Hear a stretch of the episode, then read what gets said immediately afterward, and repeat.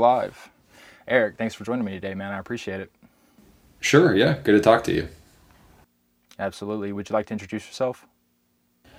Um, yeah, sure. I have uh, a Platonism channel, Understanding Platonism, uh, on YouTube, where I go into um, some ancillary kind of historical documents. Um, there was one Middle Platonist, Alcinous, who I thought was actually pretty interesting, and uh, and of course Plato himself. I run reading groups, so we've been going through the curriculum of Iamblichus. So right now we're on the Theaetetus, which is on kind of the question of the nature of knowledge, and um, we have pretty good attendance with that group.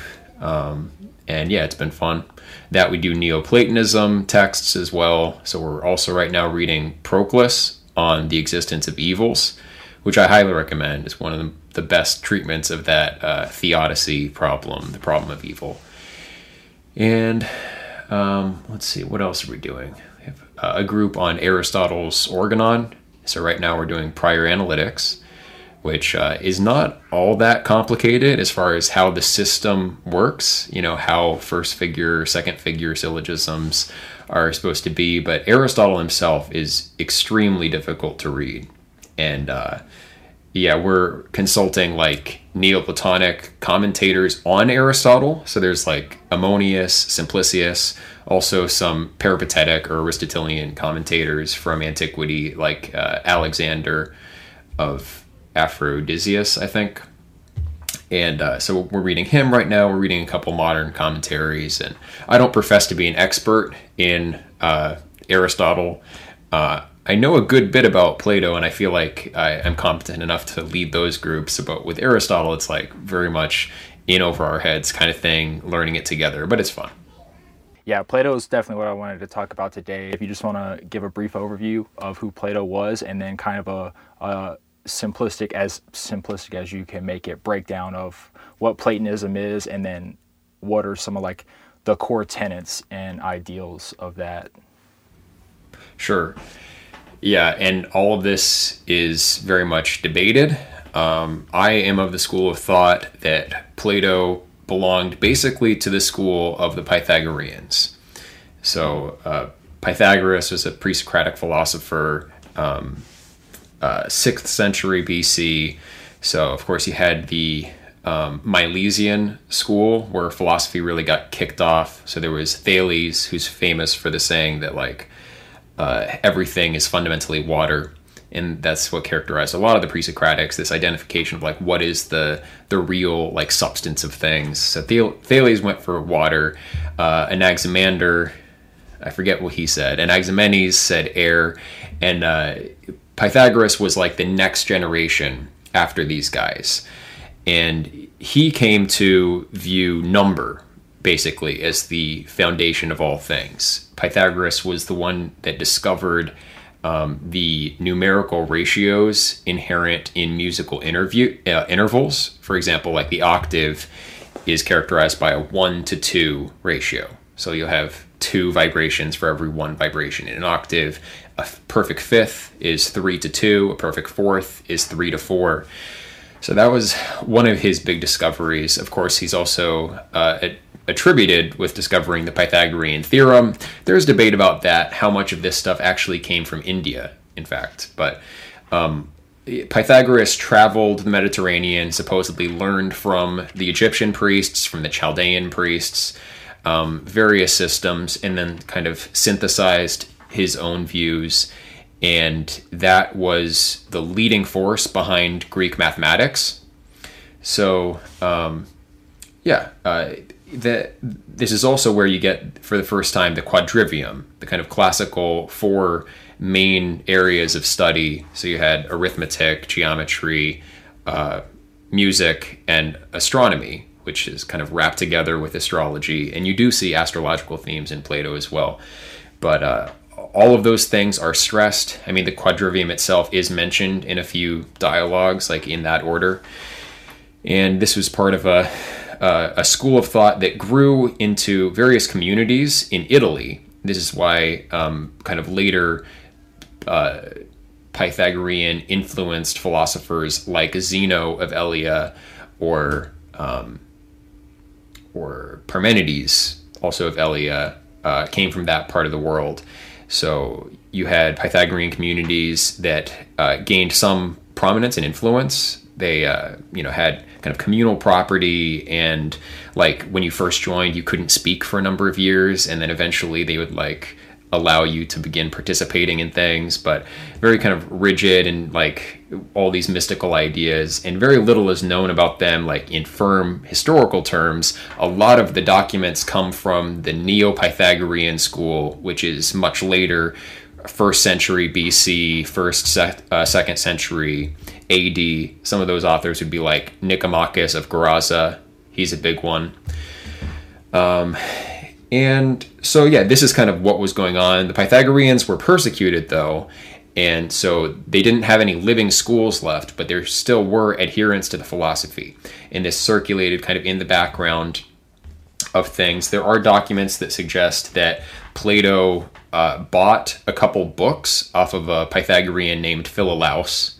Um, also, uh, Plato's friend and contemporary Archytas, who was one of the co-founders, basically, of the Platonic Academy, was a Pythagorean and a student of Philolaus.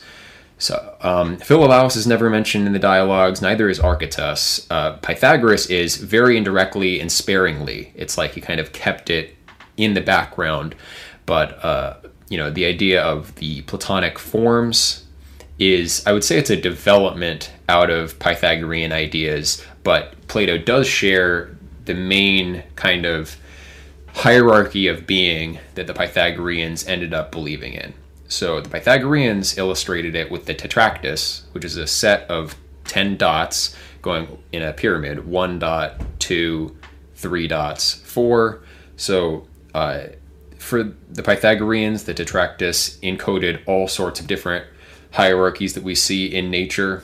Um, but kind of primarily and at the highest metaphysical level, this symbolized the one, which is the kind of undifferentiated principle of all things, very similar to like the idea of Brahman in Hinduism or the absolute in Hegelianism. And then you would have uh, the monad and the indefinite dyad as the next two members at the second level. And uh, so the monad is the principle of order and limit. Another name would be peras, or uh, on the side of the indefinite dyad, another name would be apeiron. So on the indefinite dyad, this is the source of kind of unlimited energies. It's also the archetype of matter. So we have the opposition at the highest level, or I guess second highest level, between form and matter, kind of archetypally. The next level um, represents harmonia, similar to the idea of the harmony of the spheres. And uh, this is where you get like the laws of nature in a differentiated form, right? Not just like incipient in the possible combinations of limit and the unlimited, but like all of the kind of mathematical structuring principles of things appear at that that third level in the tetractys, and then finally the four dots on the bottom symbolize the cosmic realm. And yeah, that's basically how uh, Plato viewed it as well. Uh, the traditional kind of Neoplatonic codification of the highest level of Platonic metaphysics, which is really probably not the best place to start. But if you want to get like a really high level overview, this is what people come to. You also have the one and the monad and the indefinite dyad, but all of those are wrapped into what's called the first hypostasis. Um, a hypostasis is something like, you know, that which underlies or supports a certain class of beings. So the highest hypostasis is that one monad indefinite dyad, and then also the henads, if we're going to trust Proclus, which are kind of like aspects of unity, perhaps. And then the second hypostasis is initiated with the form of being, which is uh, seemingly by Plato equivocated with the form of the beautiful. Um, this is probably due to a kind of inherent double meaning in the Greek term eidos, which doesn't just mean um, a particular form, but also like formliness or shapeliness, you know, so it had the, the connotation of, of beauty. So that's uh, kind of seen as the highest form in a certain regard. If you read uh, what Plato has to say about beauty in the Symposium or the Phaedrus, um, that seems to be indicated. Um, so you go through all the various forms in the second hypostasis. At the very end of the second hypostasis, this is where you'll encounter the figure of the demiurge, who is kind of the one that uh, takes all of these eternal forms and combines them and sets them in motion and kind of you know initiates the beginning of the world. Um, so the third hypostasis then would be soul, and this is uh, really obvious in Plotinus, like he has this first, second, third hypostasis. The one intellect or the forms for the second, and the third is soul. And then underneath soul, you have matter. So uh, basically, Platonism is kind of the inverse of the way we typically think of our ontology, where for us, everything builds up from matter. Like you wouldn't have logic unless you had particles bumping into each other and then emergent structures. You know, we're all about bottom up emergence typically today. Uh, everything is exactly the opposite in Platonism. So the forms of everything precede their instantiations. And um, I would say, yeah, the forms are uh, a genuine Platonic concept, uh, difficult to completely understand, and there are classic problems that are brought up, even by Plato himself, um, about how the forms might operate and how you could, you know, maintain a coherent philosophical system with that supposition. The Parmenides um, is one of the densest, most difficult dialogues, and that deals with this problem. It actually introduces the third man argument, which is one of the classic, you know, seeming refutations of the forms. Of course, it's ad- it's uh, introduced by Plato himself, so clearly Plato didn't see this as a devastating critique. Uh, but the third man argument basically goes that if we need forms to explain the similarity between things, um, like you know, you and me are both man somehow, we share a common nature of man. And now, what accounts then for the similarity between the form of man and you? You know, then you need to posit some higher level form that explains the similarity between these two. Um, so that's just an example of one of the the arguments that's been levied against the forms. And there are different like systematizations of what exa- how exactly the forms operate. A lot of that stuff was worked out in Neoplatonism, and you know there are still kind of theories along those lines. Even Bertrand Russell ended up having a kind of hierarchy of beings like this with a kind of realm of mathematicals. And you need something beyond like mathematical principles, um, I think, necessarily um, in a philosophical system for it to make sense. But the big problem if you try to reject the forms entirely and reject this notion that, like, the the form of things, the the logic of things precedes their instantiation, is it becomes basically impossible to have coherent theories of knowledge, of language. Why does language work? How can we identify similarity in things? It's like um, when people try to reject that kind of lower P Platonism, just the idea that there are fixed forms in reality. Um, then like in order to articulate the position against it you rely on language that is capturing similarities and treating things as uh, these kind of fixed metaphysical categories whether or not you acknowledge them uh, philosophically so i'd say that's probably yeah his main contribution what he's most famous for is really making this problem of universals explicit um, and of course, there's all sorts of different ethical propositions that flow from that. If you know beauty is this highest source of uh, the forms, then it's also kind of the highest end in a certain way of beings. Um, although it's not the highest thing, the highest thing will be the good. So the the one is equivocated with the good, and so everything is kind of imbued with this teleology. Um, and also Proclus, uh, probably the leading Neoplatonic uh, theorist has the idea that um, a thing's proper good is derived from that thing's source. So if the forms of these eternal things that beget their instantiations, the good of man will be returning to the archetypal man, will be like realizing the, the form that's inherent um, in the particular. And so basically, form is good, matter is bad. So that's why Plato likes geometry and likes, you know, uh, advocates architecture and other mathematical studies and stuff. And that's where a lot of his ethics derive.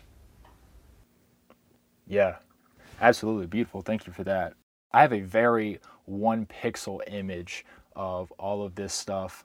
I'm definitely not well read in Greek philosophy. What originally turned me on to Platonism and looking at Neoplatonism and stuff like that was when I started to think about reality in terms of whether or not we have a bidirectional relationship with the world around us or if it's purely coming just from the world or from the abstract God that lives within our mind.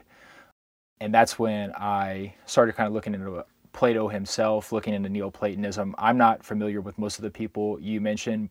I'm definitely familiar with like Socrates, Plato, Aristotle, and Plotinus. Those were kind of where I got my general overviews of this style of thinking.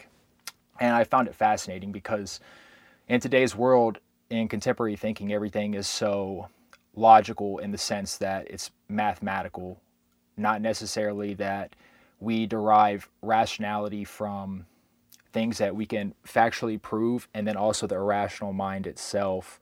It's that it's either pure equations coming from people like Kant and Descartes, uh, or it's totally irrational and we just can't even begin to comprehend what reality truly is. Which I would think that, like, maybe Jung would be a good example of that. Like, I love Carl Jung myself. I think that his thoughts on psychology were groundbreaking. But when I really started diving into it, uh, I was like, do we, are we slaves to this irrational mind? Do we have any sort of free will? Like, do we purely exists within this abstract, irrational place and nothing else is real around us? But it's like I can reach out and I can touch the table and it's like, this is real, you know, like we're getting feedback from this. So it's like in my mind is that's that's where I get to the point where I'm like I think that we have a a bidirectional relationship with reality that we have that irrational aspect in our mind that we cannot explain but it's also growing and developing and interacting with the world around us and it's not one or the other and I really got turned on to this idea when I started listening to John Vervaeke and when he was talking about how these religions and these philosophies and ideas act as vessels for wisdom and self transcendence, not necessarily like, hey, these are scripture that you have to follow to get into hell or heaven or wherever the case is. And that was kind of a long tangent there, but what I was getting at is so for yourself coming at this from a purely platonic standpoint, how do you view your interaction with reality um, and how do you view the world around you? Is it is it purely you collecting information from the world and the world is shaping your mind? You are in a bidirectional relationship with it or it is purely your mind creating reality through your imagination or through the filters that you're using to see the world Hmm. yeah it's a good question you know carl jung actually was uh, essentially a platonist in his dialogues with Wolfgang Pauli, the quantum uh, physicist, he says that the archetypes of the collective subconscious are the same as Plato's forms. Um, he was also a Schopenhauerian, um, and that's like you know where we get basically this idea of the the unconscious. Um, yes, Freud articulates it, but it's there in Schopenhauer's philosophy um, pretty strongly and Schopenhauer himself, like uh, in the intro to his main work, The will, World is Will and Representation, says that he is completing the Platonic system with his philosophy.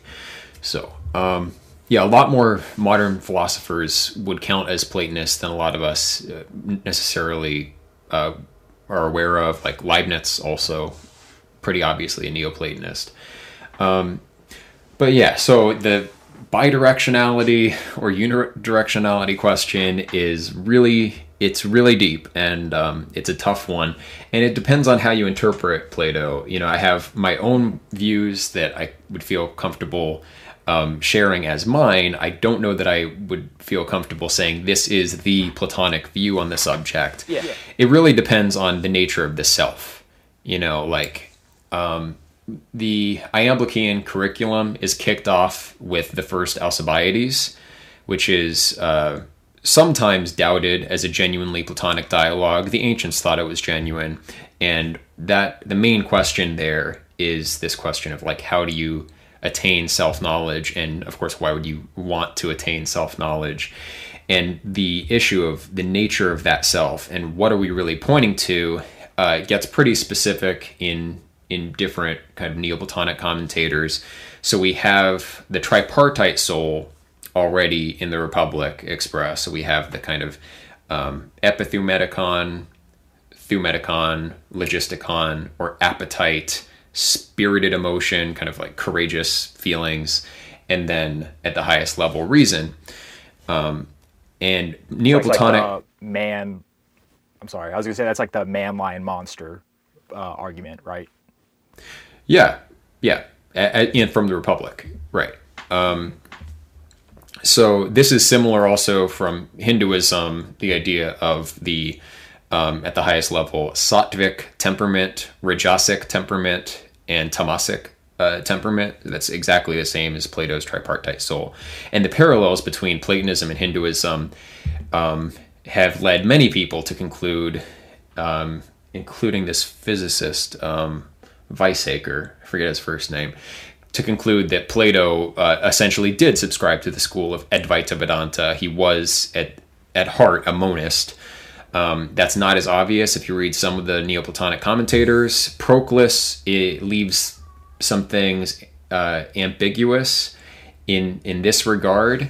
In a certain sense, he seems to be saying in his philosophy that what we essentially are as the rational soul is um, kind of con- consigned to always be what it is and to energize eternally, cyclically, all of its possible energies. So, in infinitely many lifetimes, we completely exhaust the capacities of our essential nature and you cannot change essence. Essence essence never changes. And so it seems like he's saying you know no atman is not brahman. You know the individual soul or the kernel of the soul that's like our true self that is just consigned to be what it is. I don't know though if that was proclus's like ultimate position he may have been saying that a given rational soul as a kind of structure in the overall cosmology is describing necessarily energizes over infinitely many lifetimes um, just as a, a, logical necessity. But the true self, I don't know if he really identifies, must be the entirety of that rational soul or not. There's the question of, you know, is the true self not just the rational soul, but like the summit of the rational soul? And in Platonism, the summits of all these different beings all meet in their archetypes, right? So if uh, the summit of our being and therefore like the the most essential, most true being that we are is beyond the particularities of our rational soul, then perhaps through mystic contemplation, meditation, theurgy, um, we can actually escape the experience of the you know cycle of the rational soul that we're caught up in perhaps but that's very speculative. Um, i do tend to to lean that way in my own interpretation and i think it's likely that plato was a monist. That doesn't though mean that like we are creating our reality entirely and there's no feedback. Because by the same token you know if if the summit of my being or the hyparxis to use the greek term is the one is you know the, the metaphysical ultimate so is yours and so is everyone else's and that's there in the world as well as in ourselves. And the purpose of this whole play the purpose of maya would be sort of to to exhaust and explore all of the the possibilities the creative possibilities that are latent in the one. So it wouldn't be the case that i have a special kind of privileged ability to create my reality. Um, so this also you know has to do with like aristotelian act and potency. You know, Aristotle did believe that there was a reality to contingent states. You know, not that um, he do, he goes into this in on interpretation where he's discussing like if there will be a sea battle tomorrow or there will not be a sea battle tomorrow. One or the other has to be true, right? Like logically, one or the other will be the case. So once it has come to pass, doesn't that then kind of render it necessary for all past time that this future would have come to be? I can't repeat Aristotle's argument, but ultimately he says, uh, no, it was not necessary. Once it has happened, that actuality is necessary as that actuality. But prior to that, it was logically true that either the sea battle would happen or would not happen, but it wasn't predetermined which would be the case. And so the the future matter that we're uh, talking about there, the future event, is in a kind of superposition of possibility in Aristotle's philosophy, which is pretty interesting. Um, I think you know, considering that we think of like classical philosophy kind of on the archetype of Newtonian physics, but Newtonian physics with its clockwork mechanism is actually a break from the classical philosophy, which is more like quantum mechanics in a certain way. But um, yeah, so but the deal with uh, the form and matter and act and potency there is that we as souls who are closer to the formal principle of things than material objects with our measurement with our engagement with the world actually do have like meaningful impacts we can change things by the same token, though, we are impacted and changed because we are not pure form. We also have a material nature, both mentally and physically. Obviously, we have material nature that is receptive of change from without. Also, in our minds, even the forms have like a material aspect to them. The material is just the receptive, right? The formal is the active, that's the, the monad and then the material is the receptive, the indefinite dyad. It allows for energization and kind of filling out of possibilities, but also is always kind of submissive to that formal imposition when it occurs. So we have that in our minds. We have the indefiniteness of our thought world that becomes refined and definite through interactions with other rational beings. We also have that at a material level. So I, I would say it is both, perhaps at an ultimate level, if you talk about what is the true self, well, the true, true self maybe is the one itself. In, in that case, then yeah, I guess we're all creating our reality. But for the purposes of like me as Eric, you as Trent, I would say it's definitely a, a two way street there. Mm-hmm. Yeah, absolutely. It reminded me as you were talking, like a canvas, and we are the painters. So the world is your canvas and you are painting reality across it. And without the world, you could not create beauty. But at the same time, the origination of that beauty is coming from inside of yourself, from the mind itself. That's kind of what was popping into my mind as you were talking there. That's beautiful. So, how do you think that Platonism lays out a path towards self transcendence or achieving that oneness? Yeah, well, like I said, Plato, I think, was a Pythagorean, and so it's basically the Pythagorean curriculum plus uh, some gymnastics and, uh, you know, engagement in a civic life that is structured around like spaces that are meant to emulate uh, the formal aspect of nature. Uh, I would say the the place to look for like how does Plato recommend that we live is his education of the guardians from the Republic. And um, so one of the main principles, um, kind of at a baseline level, is the uh, compensatory influence of music and gymnastics. Um, if we practice too much on the gymnastic side of things, then our spirit becomes rigid and coarse. If we practice too much on the musical side of things, which of course like encompasses poetry and by extension philosophy even, then we become kind of too soupy and insubstantial. Um, yeah, there's there's also the notion involved in the Neoplatonic curriculum of the Scala Virtutum or ladder of virtues. And I, I hope that I can remember them all. Probably I won't. But uh, there is the acknowledgement uh, in the first place that you are born with a particular type of soul, just like in Hinduism. You're born with a tamasic temperament or a rajasic temperament, etc.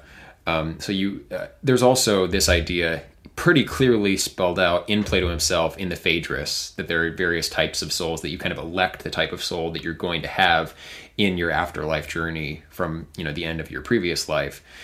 Um, and he spells out like which those categories of souls are according to common professions. Um, so the top three are going to be like the musician, the philosopher, and the lover. Which I don't know exactly, you know, where that stands. Uh, like what kind of life precisely does that entail? But anyway, um, yeah. So first of all, you have a particular kind of temperament and life that you're working with here, and that's your kind of natural virtues. Uh, step two is habituated virtues, and you know, like Plutarch, uh, the Middle Platonist, will emphasize the value of education, saying like it's the most important thing you can invest in. Now, um, I believe Plutarch was a priest of the the oracle at Delphi. Um, I could be mistaken on that, but also he was a teacher, so it's not uncommon for teachers to like loud the importance of education and how much money you should invest in it. Um, but anyway, so there's that kind of step on the ladder of things um, that can't be neglected. Like the self actualization journey is not uh, self-centered and self-oriented it has to be in the context of a broader community i think so after natural and, and habituated virtues we have the civic virtues which like can't be skipped you have to like kind of master mundane civic justice and courage you know participation in the military particip- for greeks that was compulsory that was just part of life for us we have more options but um, yeah, those the four big virtues uh, that are often talked about in a bunch of uh, dialogues: justice, courage, temperance, and wisdom. At a kind of mundane level, are the civic virtues. Then beyond that, you begin with the contemplative virtues. This also kind of mirrors, like, uh, essentially um, the chakra system from Hinduism. Mm-hmm. So, yeah, once you work into the contemplative uh, virtues, you there's like a passive and active phase there. Um, and this is where I'm getting a little bit fuzzy on the specific details there.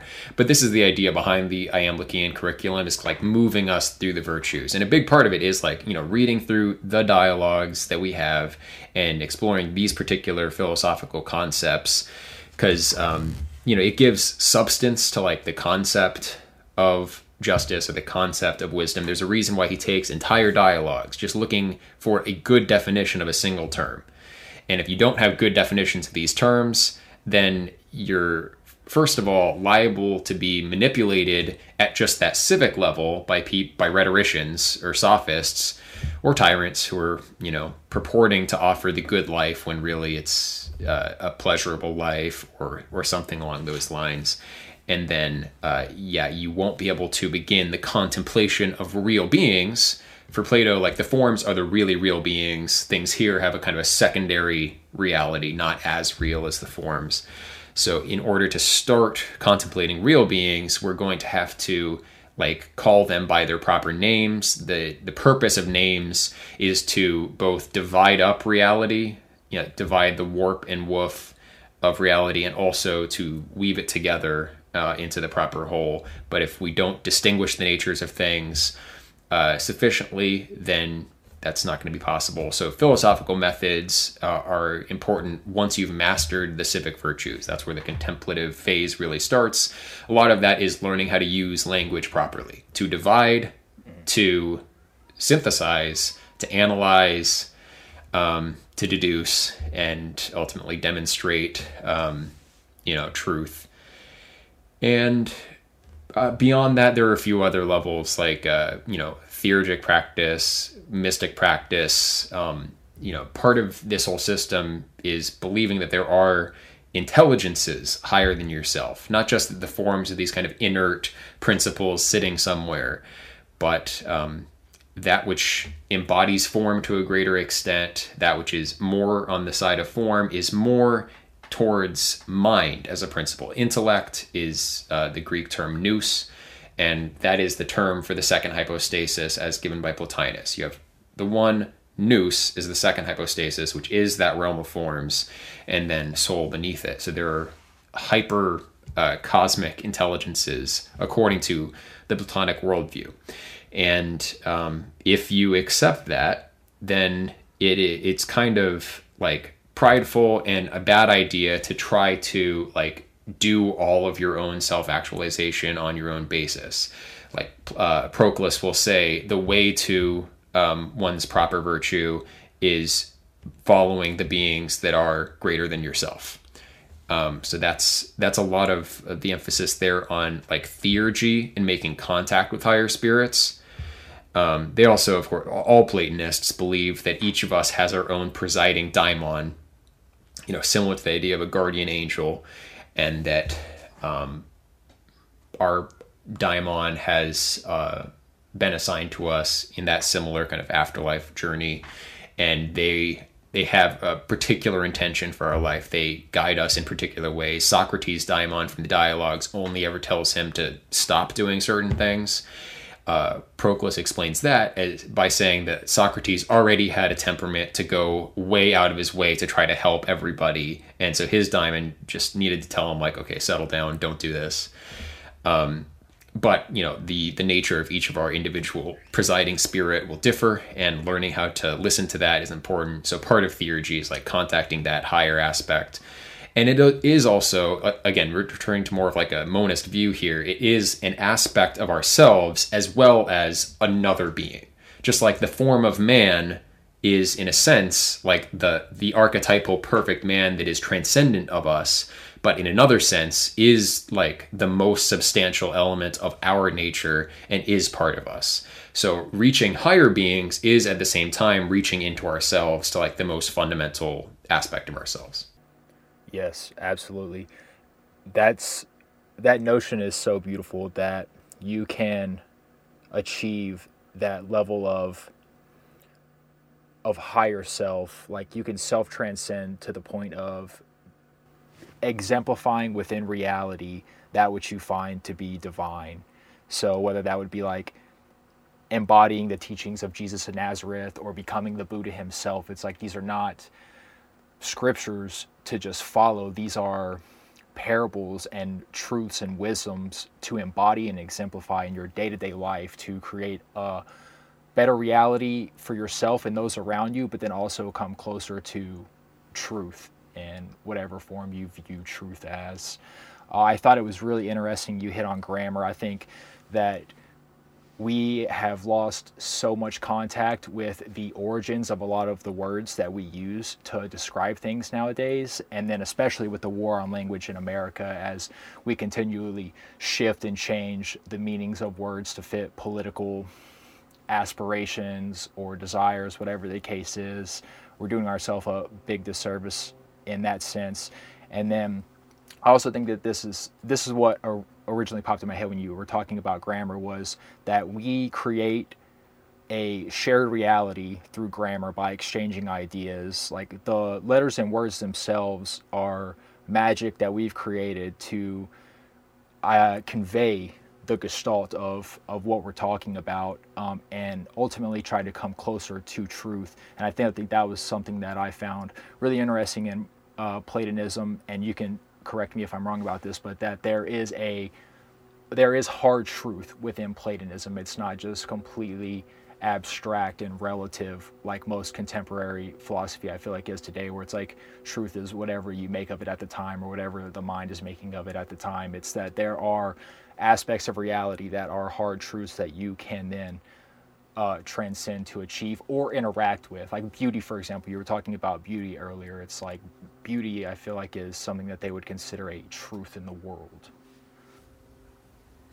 Yeah, yeah, and it spans the gamut of beings. Like all things yeah. have some beauty in them. Um, the process described in the Phaedrus for like cultivating the life of the lover will be to um, first recognize uh, the beauty in a particular thing and have like a hard devotion to a particular beautiful object. So you, you recognize beauty first in the concrete, and then you start to look at the beauty in more things around you, higher level things like the beauty of a state, the beauty of you know, um, not just architecture and, and stuff like that, but the beauty of like abstract human values, systems, and then the beauty of like the natural order, you know, the beauty in things like geometry until eventually you ascend to like contemplate the nature of beauty itself. But it's this one and the same reality that's kind of distributed in in a chain from the top down. Um, so yeah, I mean there are definitely hard truths that are there to be discovered, and it's not like simply um, kind of the interaction between what we're experiencing and us, where this like mm-hmm.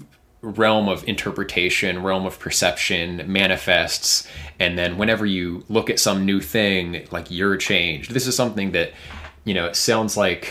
Uh, something that a modern day relativist would say that you're always changing the things you're seeing are, are, always changing like things are in becoming and not truly being.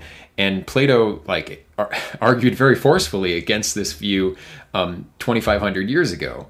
So I, I feel that we've kind of forgotten some of this but he even like we're reading in my group the theaetetus now which is on the nature of knowledge. And uh, the Theaetetus, the titular character, gives a, an initial definition as uh, knowledge is perception.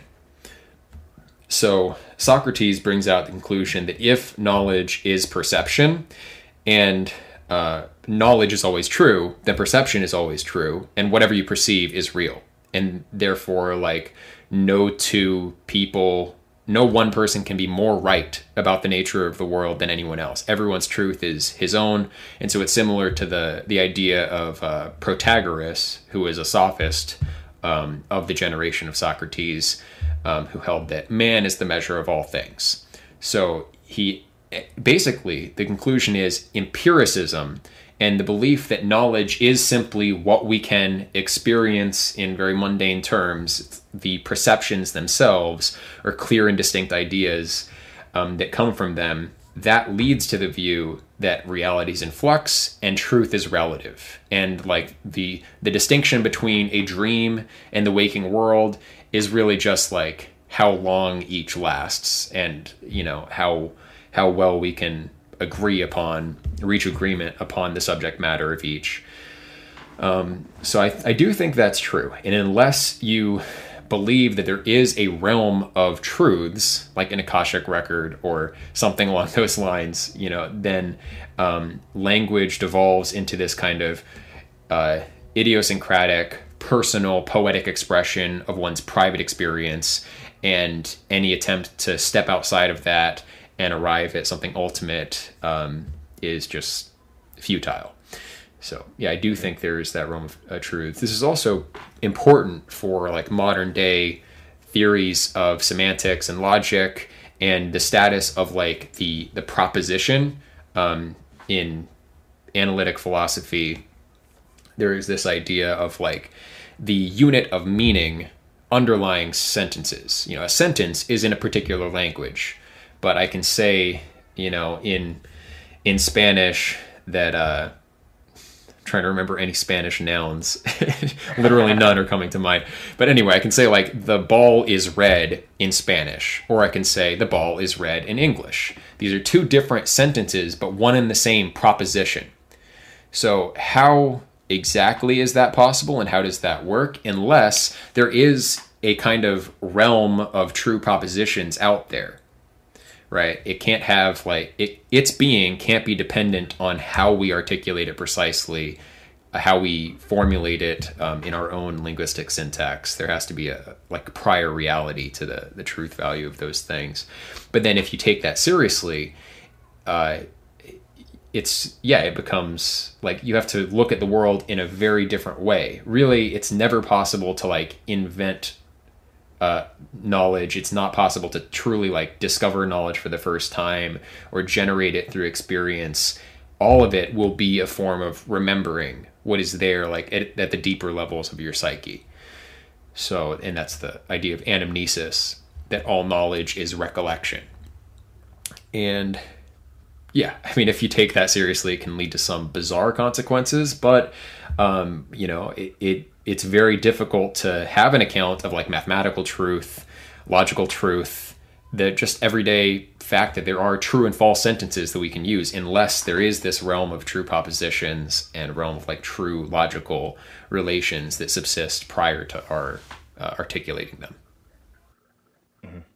Yeah, yeah, I think that that's how I see a, a lot of times is like the the higher that we uh, ascend into consciousness, the more in tune with the truths around us we become, and the more access we have to them.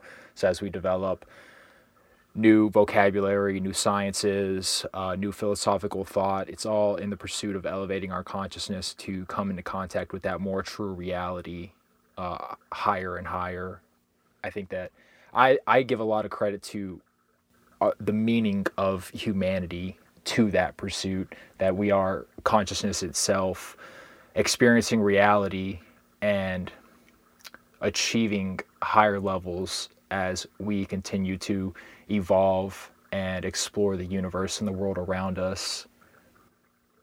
But I think that's a beautiful concept. I definitely think that there is is real truth in the world and I think that how you were talking about community earlier, I think that's so important because that's how you come to a more objective reality with what is around you as you interact with your peers and you engage in dialogue, you exchange ideas, and then you come to a more concrete understanding of the gestalt of what you're talking about at the time. Um, I think that that's something that we really struggle with uh, in modern times today because the pursuit of knowledge has become so internalized and God is either not there or has become so internalized within yourself that I feel like a lot of people really fall into the trap of thinking that they are the sole person in contact with reality and creating the reality around them.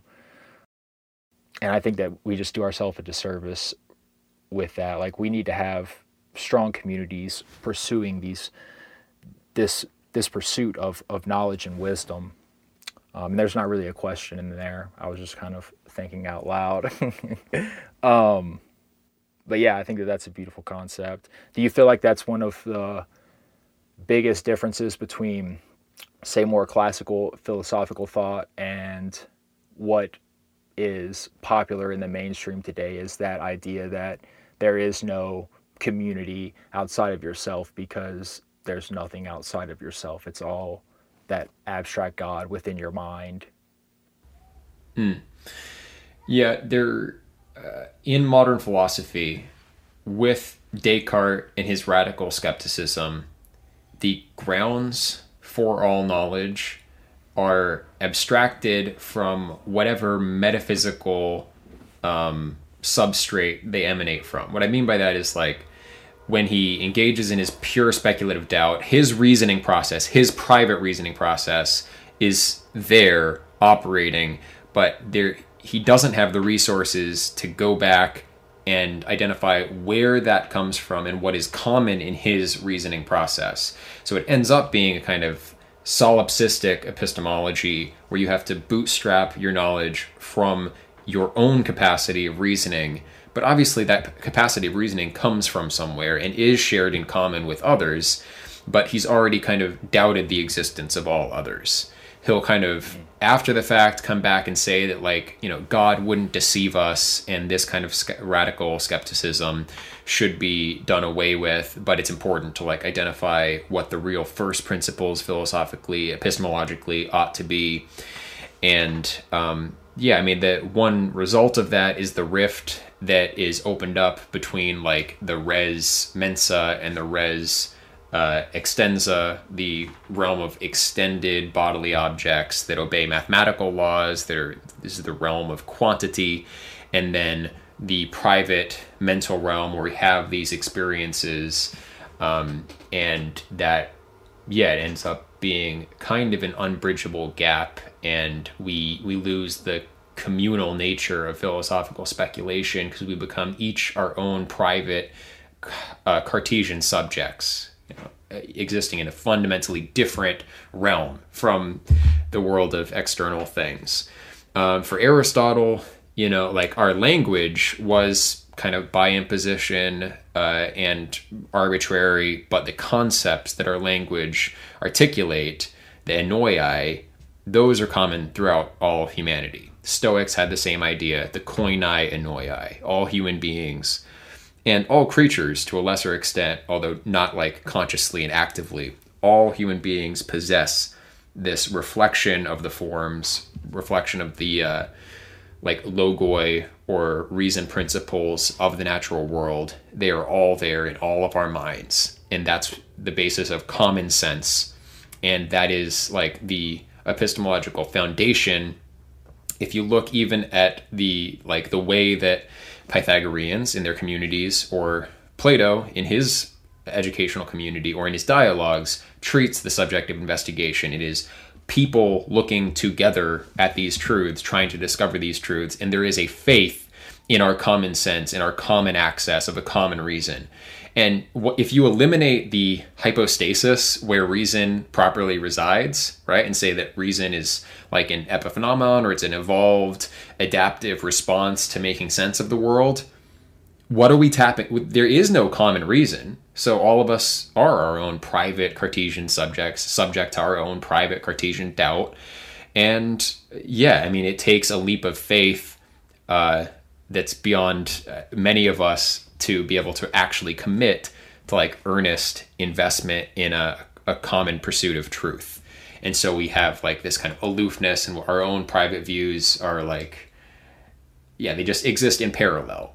And I mean, I, I do think there's a natural harmonization that happens between souls, right? And we are like, we do align and form a kind of uh, zeitgeist and like get a sort of common gestalt going.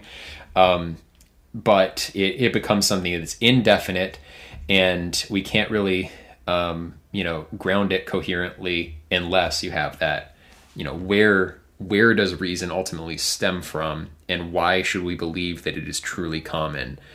Um, yeah.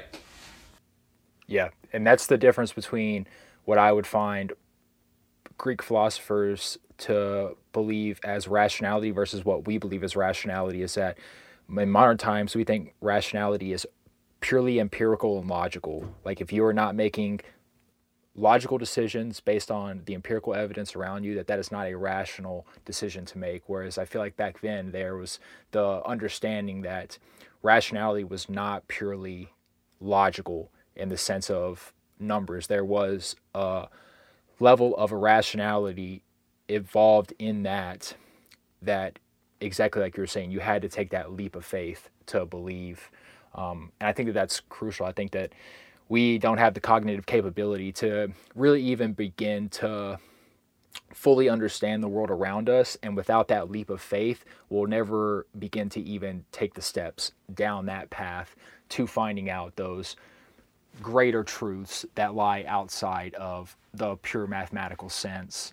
Um, also, the fact that science is a lot of theories and not necessarily proven. I think that in modern times, a lot of people look at science as a religion and take it as hard doctrine that these theories are how reality and how the universe work.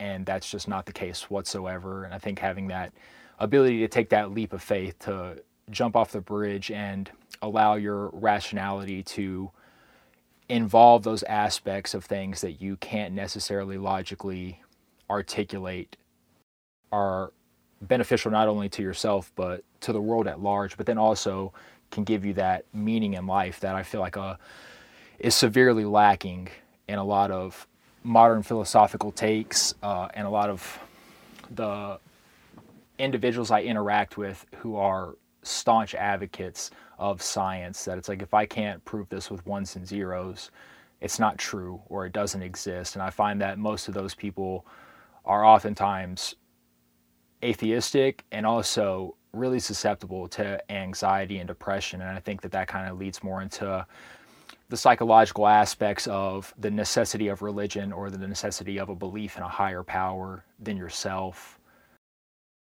That's just not found in that. Yeah. There is a complementarity to the rational and the irrational uh, that needs to be taken as a whole but there is a proper kind of ordered relationship between the rational and the irrational and mm-hmm. you mean ultimately like carl jung like identify these subconscious tendencies you know animus projection anima projection and how all of that works but like the um, the transcendental function for for Jung, the capacity for in, inner dialogue and questioning the nature of the subconscious and bringing it to light uh, reveals that the, the the goal is to bring the irrational into order, is to bring structure to what is unstructured, and we have, uh, and yet there is like a potency in the irrational that needs to be respected. You know, Socrates doesn't go into every interaction dogmatically proclaiming a particular philosophical system. He meets people exactly where they are and you know, is very sympathetic with and like empathizes with whatever state of unreason they might be subject to.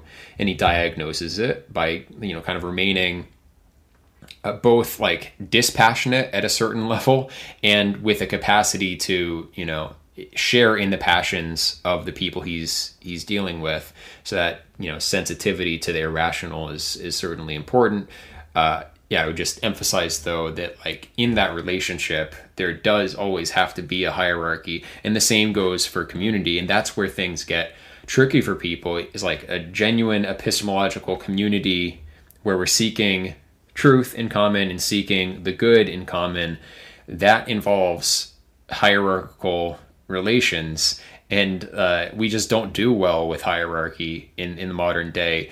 When when uh, scientific hierarchies exist, they're often status based, and you don't have like a kind of uh, I don't know, kind of pure dialectic space where we we are really attuned to who is who is expressing like the true form of things, who is expressing that you know abstract, eternal, propositional level in the best way. Like if we were listening to that I think more minority voices um, that have important things to say than are heard would be heard. And who we end up listening to is often who has that position in the university that says this this is who you should listen to, or who has the clout in social media.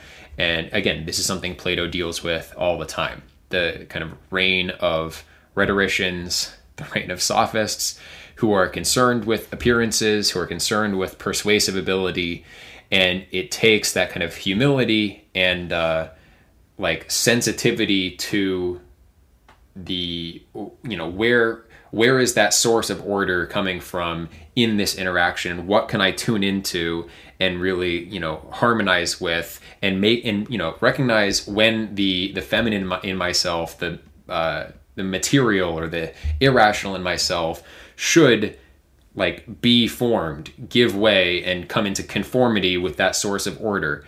And that's when you have true philosophical discourse, right? Where people are together and there is real persuasion, there is real progress.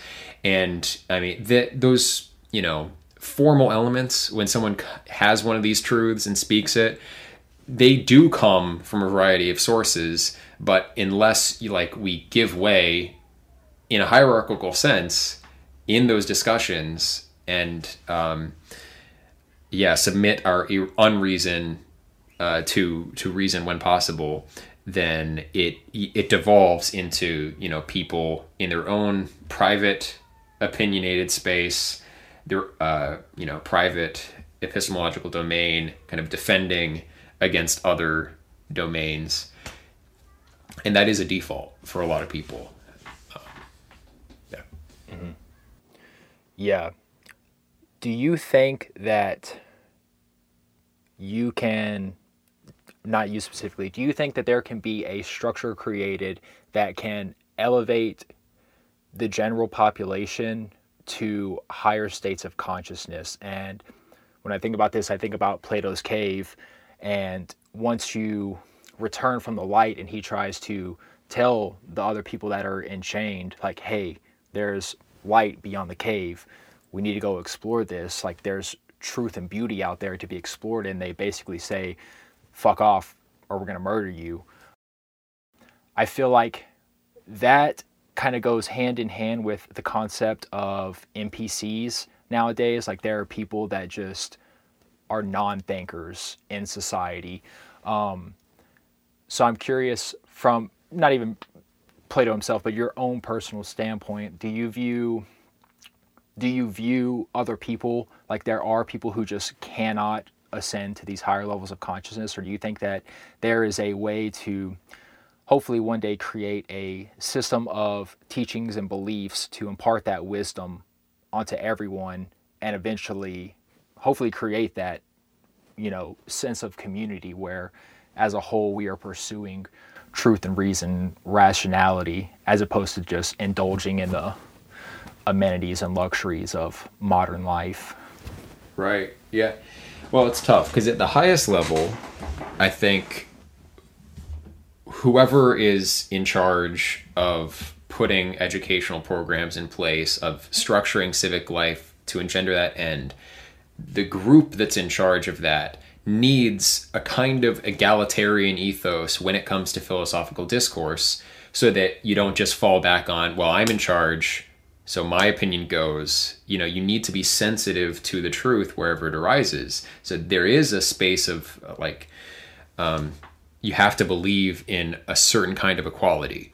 But I mean, realistically, you know, Plato wasn't an egalitarian. He didn't live in an egalitarian society. That's not what he imagined with the Republic. There is the acknowledgement that there's going to be the majority of people who, um, you know, their fulfillment of their proper virtue is going to be a much humbler life where they're not tasked with responsibilities that impact everybody you know, and that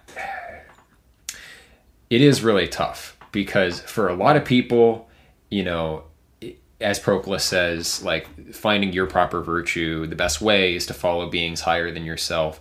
For the average person in an average job, like just doing a good job where you are and, you know, doing the best job you can with your family and just like fulfilling your individual duties is good enough you know and if you could imbue that with meaning and have a confidence that it matters and it's part of a broader whole then it's it's significant for people i think. You know in the medieval order you had um, those who prayed those who fought and those who worked right? Three basic castes corresponding to to like the hindu system of the uh, uh, brahmin kshatriya um, and then I forget the Sanskrit word for the third caste, merchants basically.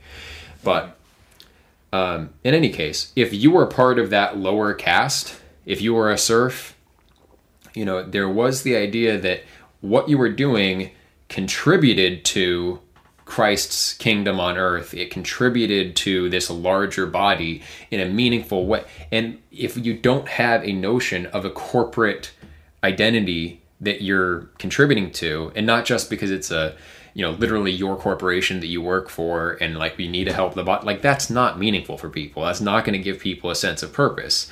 So the average person doesn't need really all that much philosophy and actually you know like the saying goes a little bit of philosophy will lead you away from god.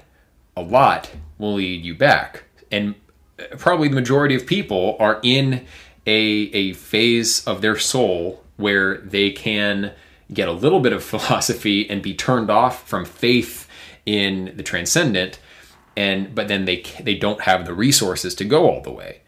And so that's like it seems that religion is necessary. I mean uh, plato recommends the noble lie in the republic.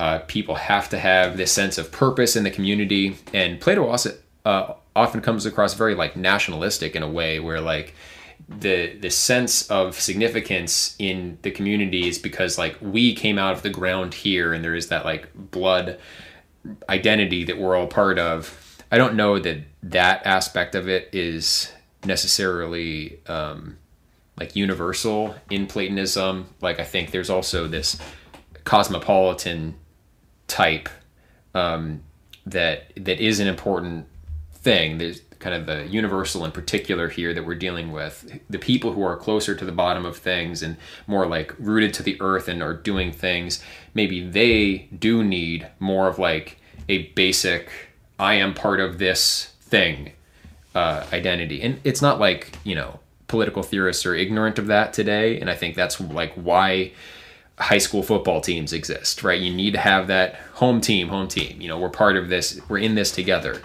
But yeah, it just seems like a lot of the ways that we are seeking that sense of camaraderie, solidarity are shallow. And a lot of it is the logic of capitalism that kind of undercuts it because you know, success is measured in terms of what you can privately acquire. Often, people from marginalized communities um, go on to become millionaires or billionaires, and like they're applauded, but all they've done is abandoned where they came from. Like they didn't elevate their community. So success is often like abandoning your home community and doing what you can on your own. And so naturally, like people won't look at the the upper class as part of the same corporate uh, identity and part of like the same spirit, they're going to look at that as like those are the lucky people who made it out of this drudgery, and, and here we are stuck in this. So it's, yeah, I don't know if we need like a different kind of economic system in order for that solidarity to really organically grow up. If we need a new religion for that to grow up organically, I mean, I'm a Christian and I still believe that Christianity has the tools, but Christianity has taken a lot of wrong paths. I think uh, you know, obviously, uh, Christian theology derives very heavily from Platonic theology. Um, was influenced by Plato. Um, I mean, very likely Jesus himself was influenced by Plato. It's not like he wasn't aware of what everyone was reading and thinking about in his day. Um, so you know I, I do think that the the core ideas are there in christianity but then like things like new earth creationism like the controversies that they had back in the first couple first few centuries you know there were arguments between neoplatonists and christians on the eternity of the world or on you know various theological anthropological problems. And the church has generally gone about these things in a very like unphilosophical spirit where they presume that they have the truth. And i just don't you know i don't know that that's even keeping with the spirit of christ himself where there's like multiple indications that jesus doesn't know literally everything in the scriptures like sometimes he has supernatural insight and knowledge as to what's happening somewhere but at other times he asks questions to find out what's going on uh, he he like prays to god to see if he can you know, may this cuff be given, you know, or passed by, I forget the exact phrase, but he, he doesn't want to be crucified, you know, and so he's praying about that. In what does that say? Like, Jesus doesn't know 100% what's, what's going down and doesn't know the divine plan. And also, like, if you look at how Jesus met the fulfillments of prophecy or not, depending on your interpretation, like it's not exactly what the Jews expected. you know? So why should we expect that the church as it exists now has it 100%?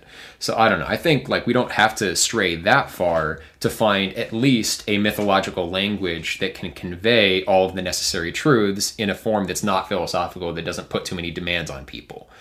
Um, so that's probably the way that I would go, but it's like how how do you go about reforming Christianity as a whole. I mean, we've done it before, so maybe that's maybe that's the way to go. Yeah, absolutely. Uh, once religion and state power came together and just created the institution of the church, I feel like it was really a downward spiral from there, um, because I feel like it really cut off people from that transcendent nature of Christianity itself. I also think it's really interesting as Christianity evolved, the more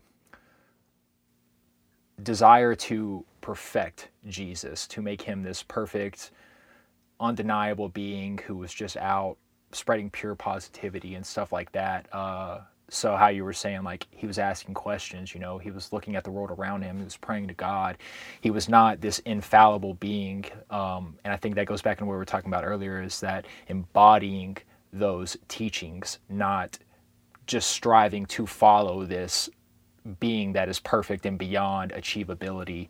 Um, creating a new religion would be so fascinating, or even reforming it. I think the answer is total decentralization, both religiously and politically. I think once we decentralize power and put it back into local communities, and you allow people to start shaping their communities politically and shaping their religious institutions themselves, um, that's when I think we'll see a resurgence, maybe in a completely possible re renaissance of ideas. So, yeah, I think that that's really fascinating. I think that that would be hopefully where we go as a society is bringing power back into our own hands and not allowing corrupt institutions of power to continue to roll over the most fundamental aspects of creating communities and self governance and communal governance.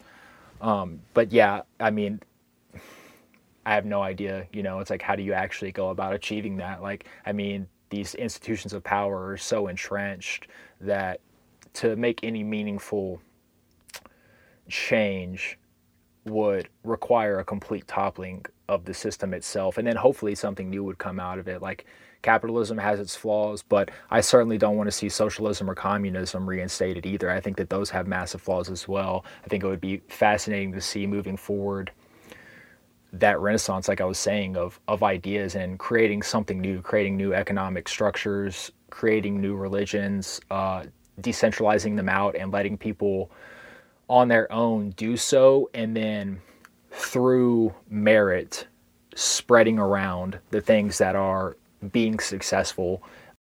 And i think that that goes back into just as a human being with the self-transcendence thing it's like you want to exemplify the highest levels of man within yourself and in doing so people will want to follow you. It's like that's why people wanted to follow jesus. That's why people want to follow plato. It's like these men were exemplifying these higher levels of consciousness and that's naturally going to attract people to that. So if you decentralize everything and you let people create their own shit, then people will naturally in turn follow the things that are succeeding.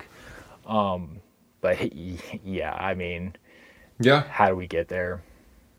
Well, right. I think that's that is the way though. Is uh, you know, you have to take it into your own hands. And if you think that community is important, education is important, philosophy is important, then okay, build your school of philosophy, build your community.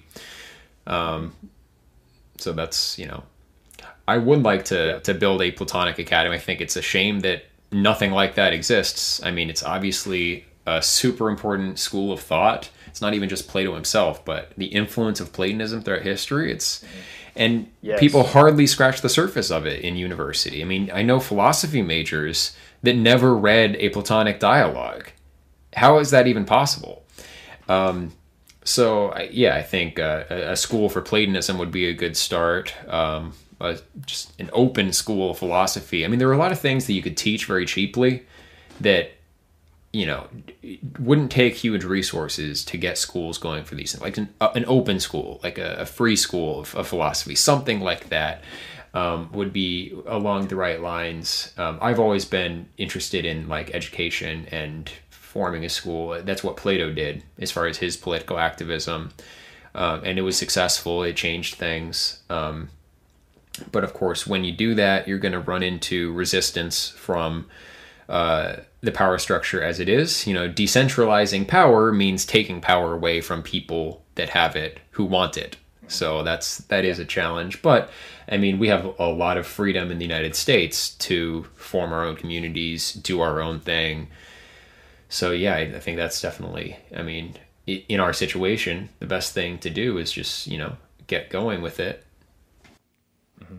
Yeah, and I mean the internet is an insanely useful tool. I mean, like the ability for us right now to just be hundreds, thousands of miles apart and have a conversation on this is a beautiful thing the proliferation of information and knowledge and wisdom is easier than it ever has been. Uh, we just have to make sure that we do not allow that to be taken away from us. But I think creating a school of Platonic thought would be fucking fascinating. And then also, yeah, like you were saying, it's like people have such a, a one pixelated image of his thought and of the thought in general, myself included. As I said at the beginning, I was like, I have a very shallow understanding of all of this, um, but I'm trying to to learn and to educate myself and to absorb some of that wisdom.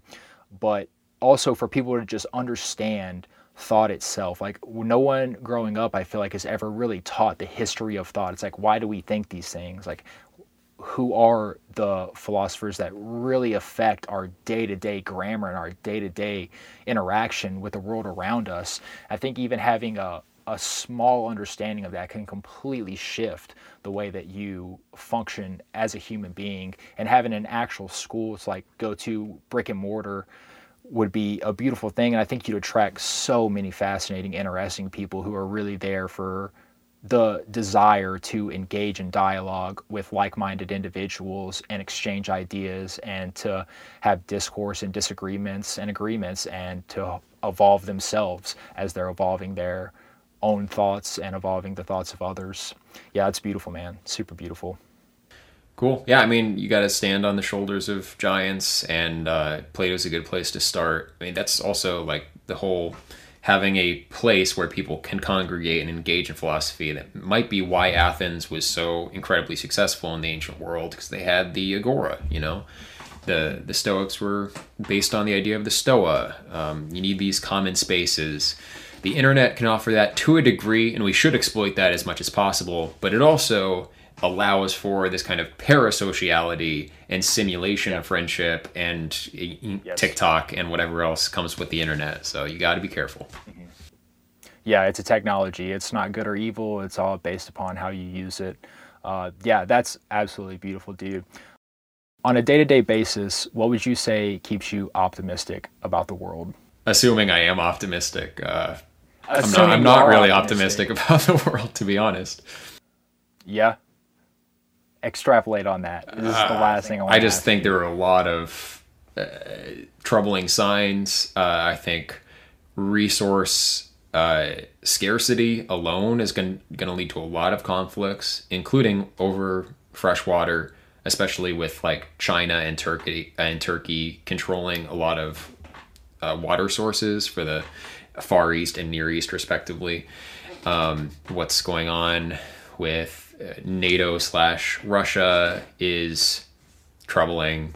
What's going on with you know Chinese domination across the board in a lot of respects is is troubling, and that's just it's gonna you know, encourage the powers that be in the West to double down on saying like we you have to empower us more because we can save you from these external threats and all of this chaos in the world and uh, I, I don't think any countervailing force is coming to encourage decentralization except for people. So, if anything, it's people who really do have that desire for the truth and, and want to do these things. But I don't, as far as like the fate of civilization as a whole, I mean, I, I, am sympathetic with uh, Oswald Spengler's theories of history, and I think that we are in a declining civilization and probably will see the end of it and but out of the ashes of that something new may be born so the, I, the best i think we can shoot for is laying good seeds and starting good institutions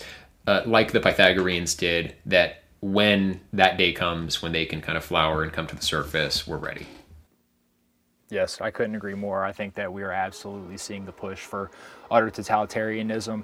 I think that we'll see civil conflict, if not another world war, within the next five to 10 years, more than likely.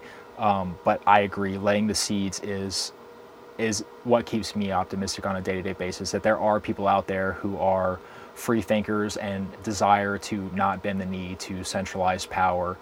And I think that's a beautiful thing. And I think that that is the history of humanity is that constant struggle with the power to be free and the power of those in charge to control those underneath them. And it's just a constant creep towards hopefully becoming a freer and freer species. Um, so yeah, individual faith I agree with, but as a whole, I I agree. I think civilization is on a a path towards disaster, and I think most people are completely content with it as well. I think most people, as long as they have Netflix and there's ho hos on the shelf that they can go and stuff their face with, that they're going to be fine. You know, you give them bread and circuses, you keep the people fat and happy, and they really don't care too much about what's going on outside of that. So until the grocery stores go empty, the supply chains break down, I think that we're just going to see a continual shift from the federal government to seize and control more and more power. Uh, and to continue to just bleed the system dry through the Federal Reserve and the printing of money on a dime. It's a really, uh, a really dire situation as far as the American civilization goes. So on that note, on that happy note, can... yeah, absolutely, man. Eric, dude, I can't thank you enough for your time, dude. You dropped a lot of wisdom and knowledge on me, and I'm definitely gonna go back and rewatch this episode and start diving more into these topics and into these great thinkers that really laid the road for us. So I can't thank you enough for your time, man. Yeah, cool. It was fun talking with you. Um, for anyone who wants to get into the stuff, I'm using the Iamblichian curriculum. I do recommend that. So it's just a, a, list of dialogues in order to read them. And if you can, look at some of the commentators alongside it. Um, they they're often very insightful. Sometimes difficult to read. Proclus more than the others, but, uh, but yeah, it's good stuff. Absolutely beautiful. Eric Orwoll, ladies and gentlemen.